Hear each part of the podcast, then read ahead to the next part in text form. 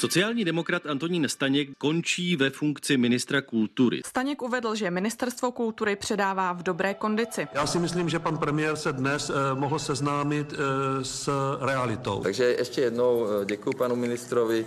Eh, Samozřejmě tady byly různé dohady, proč to je, jak to je. Já jsem se k tomu vyjadřoval eh, a v této chvíli asi všechno. Konec politické krize nebo jenom prázdninový poločas. Vláda, prezident i poslanci se rozjíždějí na prázdniny a s jejich zmizením z politické scény se uklidnila i nejžhavější a nejnepravděpodobnější kauza letošního léta. Boj o odvolání ministra kultury za ČSSD. Prezident nakonec vyhověl vedení sociální demokracie a Antonín Staněk v rezortu skončil. O nástupci ale rozhodnuto není. Kdo tedy z boje vychází jako vítěz a neskončí nakonec všichni poražení? Je čtvrtek, 1. srpna, tady je Lenka Kabrhelová a Vinohradská 12, spravodajský podcast Českého rozhlasu. Já si myslím, že to bylo jedno dějství, které momentálně skončilo, ale zdaleka to ještě není finále. Alexandr Mitrofanov je komentátorem deníku Právo. V jaké fázi se v tuhle chvíli nacházíme? Ve fázi zákopové války, kdy jeden, nevím, jestli je to plukovník, nebo kapitán, nebo major Staněk odešel. Generálové ještě jsou v bitvě a generalismus sedí na hradě a mne si radostně ruce. No kdo bojuje proti komu? Je to boj ČSSD a Miloše Zemana, anebo je to boj prezidenta Zemana proti všem? Já si myslím, že prezident Zeman pouze dělá to, co vždycky dělat chtěl a dnes už se nemusí vůbec nějak přetvařovat, protože to je jeho poslední prezidentské vládnutí, takže dělá opravdu to, co potřebuje a zároveň si dokazuje, že všichni v politice, minimálně ti, na kterých z ústavního hlediska záleží, jestli jemu dokážou zabránit v jeho konání, jsou v porovnání s ním, jak on si myslí, a bohužel právem nuly. A on je jednička. Co je tím cílem hlavním Miloše Zemana? Vládnout Neomezeně. neomezeně. Když se podíváme na tu bitvu, tedy která je součástí dlouhodobého zákupového boje, tak kam jsme se tedy posunuli? Kam došel Miloš Zeman v tom svém úsilí a kde jsou všichni ostatní aktéři? Miloš Zeman došel možná na půli cesty, možná trochu dál. Domnívám se, že jeho cílem je pravděpodobně vyprovokování sociální demokracie, aby z této vlády odešla, následně, ať už takovým nebo onakým způsobem, formování nové vlády, v níž on bude mít základní vliv a hlavní slovo v těch věcech, které on potřebuje prosadit. Předsednictvo ČSSD ve svém usnesení jasně vyjmenovalo podmínky, za jakých strana zůstane i nadále ve vládě. Sociální demokraté na svém kandidátovi trvají. My jsme jasně řekli, kdo je naším kandidátem. Pan eh, premiér eh, podle koleční smlouvy eh, jak navrhl odvolání pana ministra Staňka, tak i navrhl jmenování pana ministra Šmardy, takže ten dokument leží na Pražském radě. Žádné jiné jméno na stole není. Otázka jmenování Šmardy je ale stále otevřená. Já zopakuji, že prezident o tom chce rozhodnout až v polovině srpna. V minulosti ale nominaci Šmardy několikrát kritizoval. Pokud sociální demokracie se nechá vyprovokovat, a ty provokace jsou opravdu velmi masivní, a z vlády odejde, tak myslím, že ta cesta se před Milošem Zemanem otevře. Prezident Zeman odmítal dlouhou dobu, že by měl odvolat pana Staňka. Teď chce se rozmýšlet, nebo se rozmýšlí o té nominaci Michala Šmardy, tedy kandidáta ČSSD, a chce rozhodnout až v polovině srpna. Takže ta další fáze té poziční bitvy, bude to zase ministerstvo kultury v polovině srpna, až se politici vrátí z dovolené, a nebo nás čeká ještě nějaký jiný boj?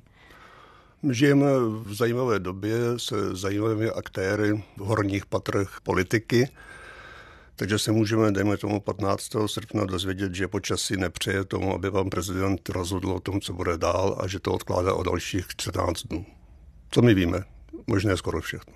Vůbec se to nedá předpovědět, protože máme co dělat s člověkem, který velmi úmě a řekl bych až cizelovaně umělecky vede svůj part a bohužel máme co dělat i s lidmi kolem něj, kteří by mohli zasáhnout do tohoto procesu. jenž není příliš v souladu s ústavou, jak se shodují dneska už všichni ústavní právníci, včetně profesora Jičínského, který byl vždycky velkým stoupencem Miloše Zemana. Takže za této konstelace je možné, že se dočkáme ještě dalších bezrností. A pan Babiš, premiér, který z ústavy by mohl udělat určité kroky, zatím ty kroky odmítá udělat, protože nevím, z jakého důvodu se drží zásad anglosaského práva, že žádné precedens nebyl a on nebude podávat ústavní nebo kompetenční žalobu na prezidenta, protože to ještě nikdo předtím neudělal. Tak může být první, ale nechce.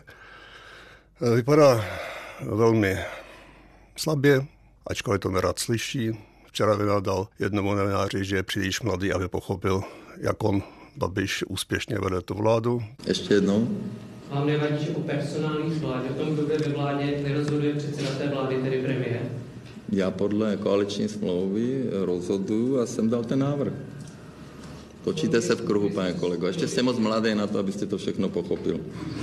Zkuste další otázku. Tak je to můj generační druh, pan Babiš, takže já to říkám ve svém věku, že je slabý.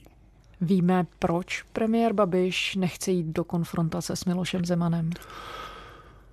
Tak kdyby pan Babiš byl dosažen rukou zákona, což je možné, je poměrně pochopitelné, že v případě, že by soudy soudili tak, že nakonec by zůstal mimo volný pohyb na svobodě, že by žádný člověk asi neměl radost z toho, že musí opustit pozici, kterou vypracoval dlouhým, těžkým, komplikovaným životem, kdy spal jenom někdy, když nespal, tak snil a psal vize, tak je to jasné, že za těchto okolností člověk vkládá naději v toho činitele, který by ho případně mohl omilostnit. Dá se říct v tuhle chvíli, když se tady podíváme na to všechno, co jste říkal, že Miloši Zemanovi se podařilo překreslit vlivovou mapu České republiky ve smyslu, že si definitivně přisvojil pravomoci, které dle ústavy mu nenáleží? Ještě ne.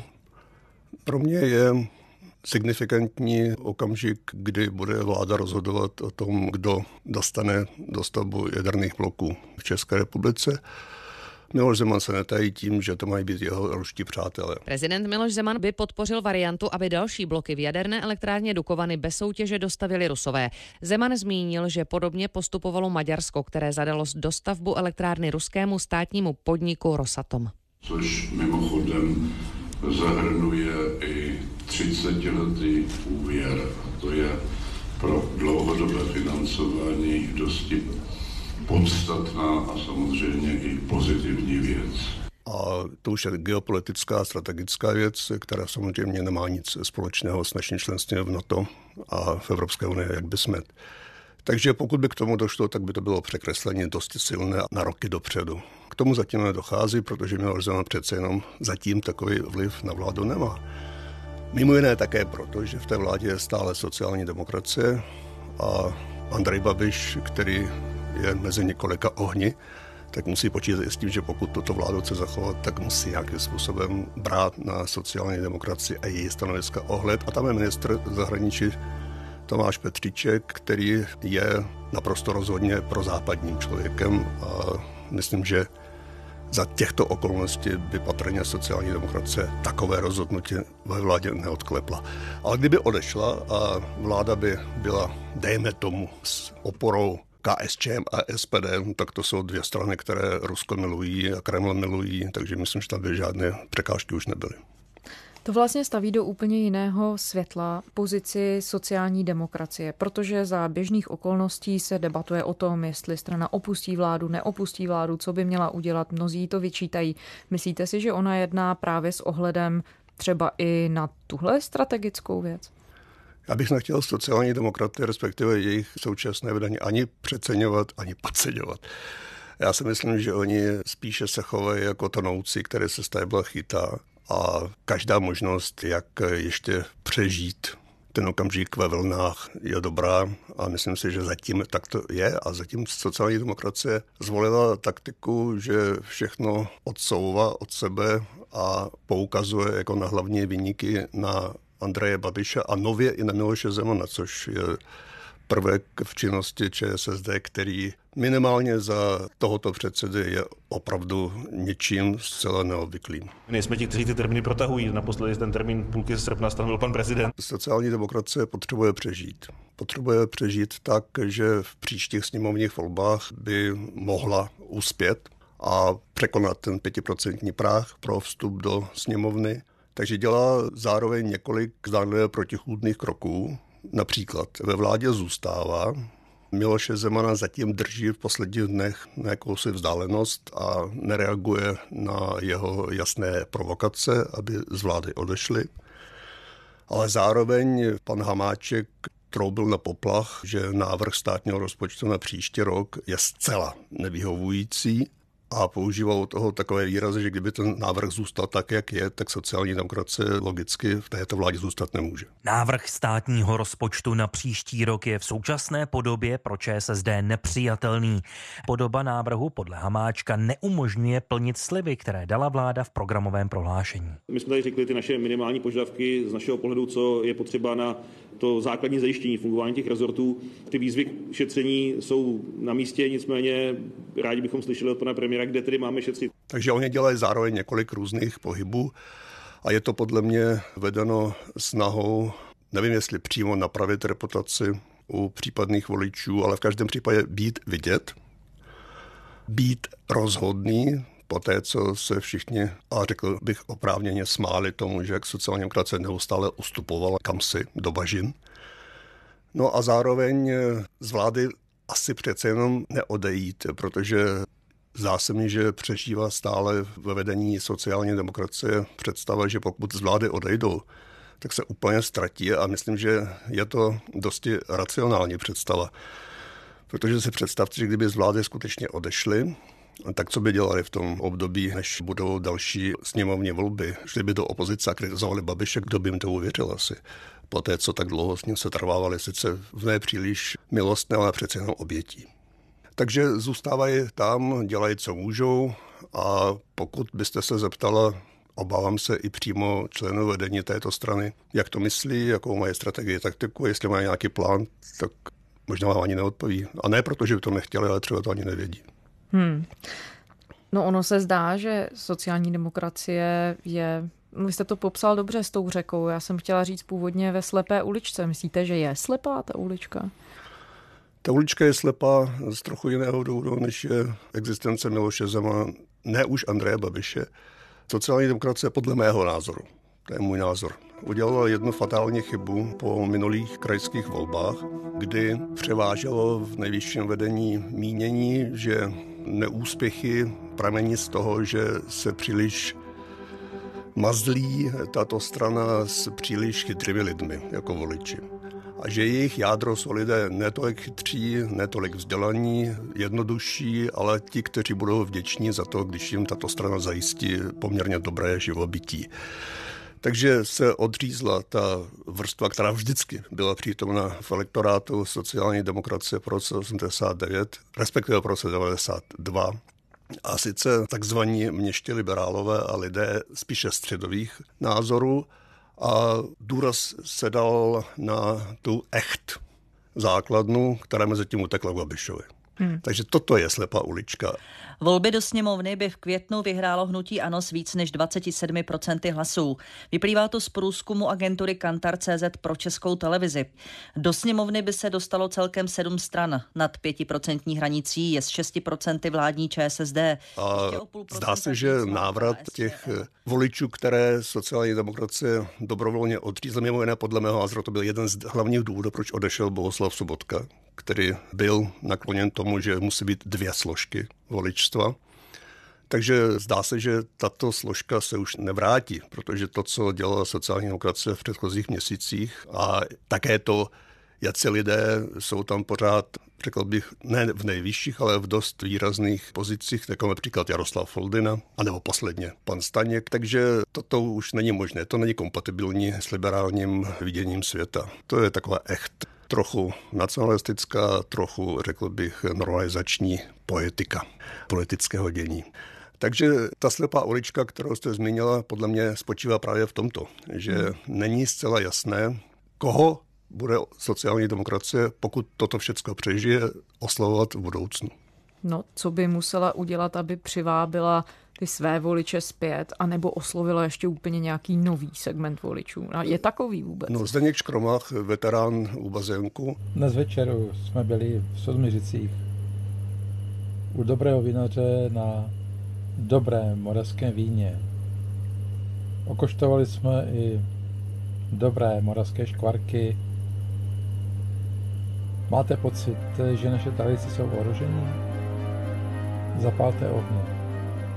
A dejte najevo, že my se svých tradic nevzdáme.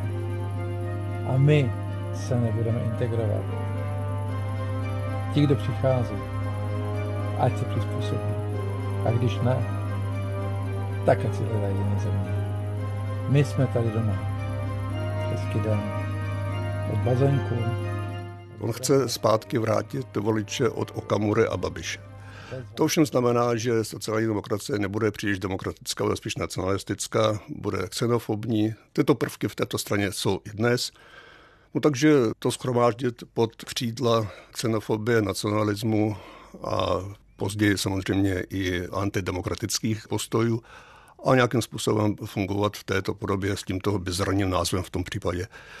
I to je možné, ale nevím, jestli to udělají. Myslíte, že tomu někdo ve straně je nakloněn takovému řešení? Tak myslím, že Jaroslav Foldina by byl všema deseti pro, nebo i lidé s jeho smýšlením. Myslím si, že Miloš Zeman by byl, sice který vůbec není sociální demokratem, ale neustále do toho s kecá tak by taky byl naprosto šťastný, že takovou sociální demokracii by uvítal, protože to by byla jeho strana, pokud by ještě byl funkci. No a když se podíváme na zbytek té stranické základny ČSSD, kam by chtěla jít ona? Když tedy nemluvíme o panu Foldinovi, o panu Škromachovi, je tam nějaká alternativa? Ve vaší otázce je obsažena jakási víra v to, že existuje něco jako pevné přesvědčení jakéhosi strukturovaného tělesa sociální demokracie. Já mám pocit, že tato strana se ztratila. Se ztratila v tom, jaká chce být, jakou politiku chce dělat, koho chce oslovovat a co vlastně má dělat. A proč vůbec existuje v téhle zemi. Kdy se to stalo a jak se to stalo? To se stalo podle mě právě postupným opouštěním pozic, které ku podivu, paradoxně, ale musím to připomenout, zastával v době, kdy byl předsedou ČSSD i Miloš Zeman v 90. letech. A sice pozic, které jsem tady už zmínil, dvě složky elektorátu. Jedna složka je ta tradiční, pevné jádro, a pak lidé, kteří nejsou pravicoví, spíše tíhnou ke středu, mají liberálnější názor a mají vyšší vzdělání. Ta druhá složka, ta s vyšším vzděláním a liberálnější, ta postupně byla opouštěna sociální demokracií a jak už jsem říkal, po těch krajských volbách minulých ji opustili demonstrativně a zcela. A vsadili na tu echt členskou a voličskou základnu a ukázalo se, že jsou to lidé, kteří s myšlenkou sociální demokracie moc společného nemají. Slyšeli něco úplně jiného a to úplně jiné jim poskytl perfektně ať už Andrej Babiš nebo Tomio Okamura. Takže sociální demokracie se vlastně rozložila na jednotlivé části, bych řekl, a je teď ve stavu, kdy mám pocit, že ani ti, co se mají zabývat politikou strany, nejsou z toho pochopit, kudy dál. Když mluvíte o těch dvou proudech voličstva, jedno tedy měščtí liberálové a druhý, jak jste říkal, echt základna, která směřuje spíš k nějakému zemitějšímu typu politiky. Když se podíváte na jiné politické strany nebo třeba i za hranice, je to běžné uspořádání, jak strany operují? Je to prostě normální věc, se kterou se každá politická strana musí potýkat, že musí sladit a být tu pro každého? A nebo je to prostě historický problém, že se ČSSD sama dostala do situace, že pobrala víc proudů lidí a pak udělala v nějaký moment chybu v tom, pro koho se rozhodla? Já se dovolím kacířský názor, že tady sociální demokracie vůbec neměla vzniknout po roce 1989, protože neměla k tomu žádné předpoklady a ani základnu. Sociální demokracie v té podobě, kterou známe od roku 1993, to je dítě Miloše Zemana, který potřeboval páku pro splnění svých osobních politických cílů, které splnil. Sice ten druhý se spožděním deseti let, ale přece jenom. Já si moc dobře pamatuju tu dobu, protože jsem dělal reporting o sociální demokracii a vím, že tehdy opravdových sociálních demokratů, podle klasické definice, co to je sociální demokrat, tam byla naprostá menšina. Zeman tam natahal odevšat kohokoliv, kdo byl tehdy proti Václavu Klausovi, kdo byl ochoten se mu podřídit a kdo byl ochoten jít s ním ke zdolání těch mocenských výšin a k tomu vstupu do Strakové akademie hlavním vchodem.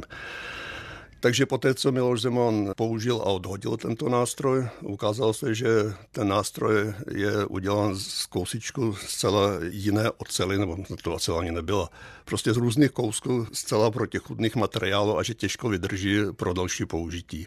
A pak už to jenom doznívalo, degradovalo, až jsme se dostali k dnešku. Z toho tedy nevyplývají moc optimistické varianty pro ČSSD? No, vy jste snad 156. A kdo mi říká, že nejsem optimista, jsem pesimista, já jsem jenom realista. A to jsou fakta. Existuje v tuhle chvíli prostor na české politické scéně pro nějakou úplně novou sociální demokracii?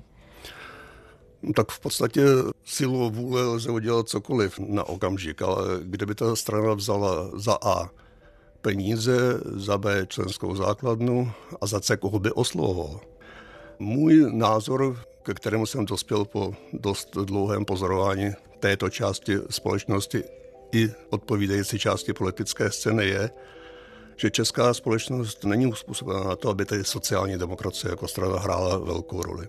Nejsou proto podmínky, není tady dost sociálních demokratů, je tady spousta lidí s jinými názory, ale to, co jsme zvykli nazývat českou sociální demokracii, po roce 93, to je zpravidla strana národně socialistická.